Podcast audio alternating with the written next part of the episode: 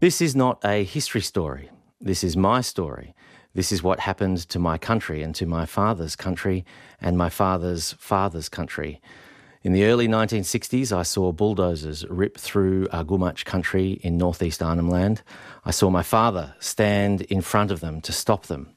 I watched him cry when our sacred waterhole was bulldozed. I saw a township wreck our beautiful homeland forever. I saw my father suffering physically when this happened. I can never forget that. This land is something that is always yours. It doesn't matter what nature or politics do to change it. We believe the land is all life, so it comes to us that we are part of the land and the land is part of us. Those are the words of Dr. Galarrwuy Yunupingu, Australian of the Year in 1978.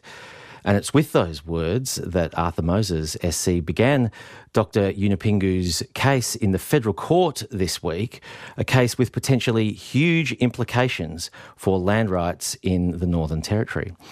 Joining us to discuss the potential significance of Dr. Yunupingu's case is Jonathan Fulcher, partner at law firm Hopgood Ganim Lawyers, and adjunct professor at the University of Queensland. Jonathan Fulcher, thanks very much for joining us early on a Sunday morning for a discussion of Australian constitutional law.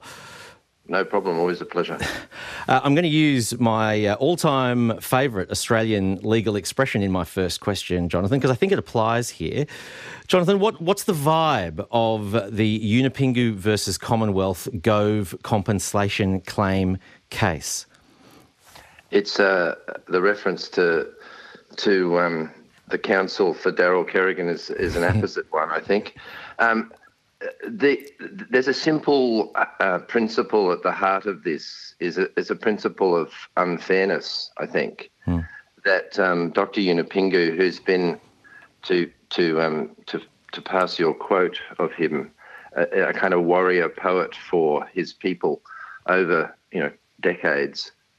Um, there's a there's a very simple idea here that I didn't give up my land. My land is mine um, and there has been no lawful um, acquisition of it. So, in essence, it does connect directly to that um, comedic vision in the castle. Um, but I think there's there's more to it than that, and that is that when you actually examine the law here, there is very little justification for the taking of vast swathes of country um, in the late 18th century. So um, I think the case has has some serious um, implications. I think the federal court has made uh, uh, that judgment as well because it's um, a full bench of judges that is hearing this case. Is that is unusual? unusual? Yeah, right. First, yes, very unusual at first instance to have a full bench, but it, it suggests the seriousness of the matter. So the case turns on, I think it's section 5131 of the Constitution. What does that section say, and what does what argument flows from that for Dr. Yunupingu? So this this um, 5131 Capitum 5131 of the Constitution um, provides for just terms acquisitions of property by the Commonwealth. So there's three limbs to it. Um, there needs to be an acquisition, there needs to be a taking of property, and then it, it needs to have been done by the Commonwealth. So if we look at each of those in turn, the acquisition of native title is permitted by the Native Title Act. It's con- it's contemplated by it. Um, but in fact, what's really happening when the Crown takes land is that there is a surrender of native title. Um, so there's a pulling back of the of the or a clearance of the title from the land rather than there being a positive acquisition. So that that's probably the first hurdle that the that the um, applicants um, and Dr. Yunupingu will have to um, uh, jump over. The second issue is the question of whether native title is property, and um, property is you know, um, uh, a contested terrain. Yeah, because I mean, like, like even to state that question, uh, sort of from the ordinary viewpoint, seems uh, strange. Like the Mabo case famously recognised native title. That that sounds like a property right. Why wouldn't native title be regarded as property um, under the Constitution and under Section 5131? Well, I think it. I think it. there is a strong argument that it is property. The problem with the, the definitions of property is that for a proprietary interest, you need to be able to, you know, in some cases, be able to gain rent from the land. You can't do that with native title. It's inalienable, so you can't mortgage it or sell it.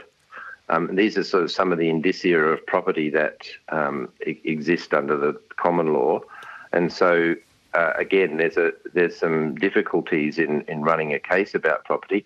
Personally, now I think that there this is the easiest limb for for the for them to argue mm. uh, for because I think I think in essence native title, despite its um, what um, Justice Gummow referred to its inherent defeasibility, and although I'll come back to that that notion, um, is is um, it's definitely property for the purposes of, of, of an acquisition of title. On Sunday Extra, we're speaking with Jonathan Fulcher, partner at the law firm Hopgood Ganim Lawyers and adjunct professor at the University of Queensland, about uh, a uh, what could be a very significant uh, constitutional and land rights case uh, started by Dr. Galarrwuy Yunupingu and argued in the federal court uh, this week. Uh, Jonathan, you said you wanted to come back to those that, that, that, idea of the indefeasibility or the defeasibility of native title. what's the significance of that? So this is this idea that really started in the early native title cases in the 90s that, you know, native titles are fragile, um, almost ephemeral right um, that um, is subject to uh, adverse Crown action. And I think the the issue here is uh, I think this notion has been gradually um, eroded by by some academic work by Professor Brennan, um, that's Sean Brennan, um, and um, it's also, I think, a, a, rather strange way of seeing native title given the powerful protection of native title under the Native Title Act. And the Native Title Act has changed the game uh, in relation to, to these matters. And I think that the, indefe- the defeasibility point is, is uh, again, an, a, not, a, not a difficult mm. um, p- part of the case to get over for the applicants. Jonathan, has compensation under this this provision, Section 5131, um, been awarded to native title holders ever before? Um, well, so the Native Title Act refers to um, just terms acquisition. There is an attempt in the Native Title Act to to limit the, the compensation to the value of the freehold land but I think that that limit can't be, uh, you know, the, the, statutory provision can't override the constitutional guarantee. So I, I think um, there's there's there's a, the possibility here, a very strong possibility here that the Native Title Act provides for just terms compensation, um, and and that's what the courts will find. Um, there's a judgment in um, the Timber Creek case which has valued native title, so we now know what native title is worth. And there's a um, there's a, a, book by um, Dr. William Isdale about uh, compensation, which has just come out, um, which is an excellent analysis of of the uh, these issues. So, uh, yeah, th- I don't think the just terms point um, is it while it has its difficulties. I think this this case um, will be taken seriously and has some um, has some strong merit. Mm. Um, I, I, believe there's been a, a, bit of legal debate about a, a, another High Court case going back in 1969 and whether or not, um, uh, when the High Court looked at some uh, claims by a group of Papuans who opposed the development of the Bougainville mine, uh, how that might apply to this situation. Could you sort of unpack that a little bit for us? Yeah, I, I, I was I, I, know about this case, and I and I'm I think it's a bit curious that it's being used to to defend the Crown's position. There's um, there's case law going back to the 1600s about um, literally an Englishman's home is his castle, um, and um, there's a case called Plenty and Dillon, which is still part of the law of of, of Australia, which which prevented um, or, or, voided um, the attempt by a police officer to serve a warrant um, on Mr. Plenty's daughter by walking down his driveway without the permission of Mr. Plenty. So, the, the, while that's a trespass case, and trespassers are subject to limitations acts, I think the court will say, well, there's there's a real issue here about um, protecting land and property owned by people, um, and the Crown has has blundered in. Um, so there's a long jurisprudence, uh, you know, which sort of uh, supports an argument that property rights have to be strongly protected, and there, and even against as against the Crown, and and there's a long jurisprudential history in the High Court of defending individual rights. So. Mm. I think the case is, the case has got some serious legs, if I might put it in colloquial terms. Yeah, I mean, and it's there's certainly uh, something striking about a former Australian of the Year up against the Commonwealth government in an argument uh, about land rights. Let, us uh, consider it from the other perspective. What what is the Commonwealth's argument in terms of why Dr. Yunupingu's claim shouldn't be accepted? So, the, one of the the principal um, issues here is that the there is the creation of the territory by the Commonwealth. Uh, you know, under under the Constitution, that can you know the Commonwealth can has the power to create territories, um, and the legislation that creates the Northern Territory um, is a mediating um, statute that creates a lot of complexity around Crown actions in, in, in the Northern Territory. And I, I suspect that one of the battlegrounds here will be the Crown saying that it's acted perfectly lawfully in in uh, in its acquisition of this territory through that legislation.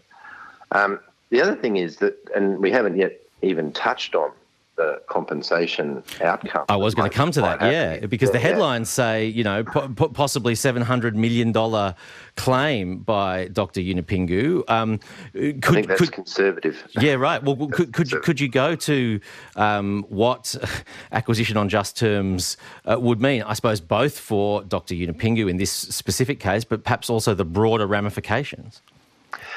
So the Native Title Act provides for validation of acts which might have affected which affected native title um, from the commencement of the Racial Discrimination Act.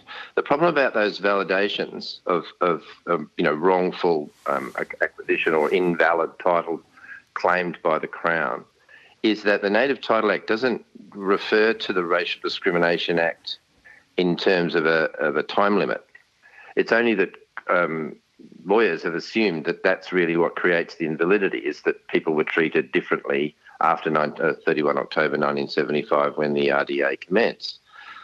But there is no such time bar there. And I think um, there is there's a, the, the, Native Title Act provides a simple um, way of getting around uh, a statute of limitations in relation to, to trespass or nuisance mm. um, in terms of acquiring an interest by the by the Crown. Um, that means that the claim by Dr. Yunupingu is, is at least 67 years, uh, um, you know, prior to 75. And so um, the acquisition of land in that time is a significant, uh, there's a significant, you know, body of acquisition that's occurred um, both by the Commonwealth and th- through the territory. So the number, I, I think $700 million is, is potentially very conservative. And the Commonwealth has an obligation to the taxpayers of Australia to defend a claim of that magnitude. I don't think anyone can fault the Commonwealth for wanting to put up a, a, a, a you know a, a, strong response mm. here. Uh, would, um, so. would this case, if Dr. Yunupingu's successful, have implications beyond the Northern Territory? Yes, I think, but, possibly for slightly different legal reasons. Don't forget, um, you know, pre 1975, there's still um, common law protections, as I've said, against people just rocking into your backyard and saying this is now mine.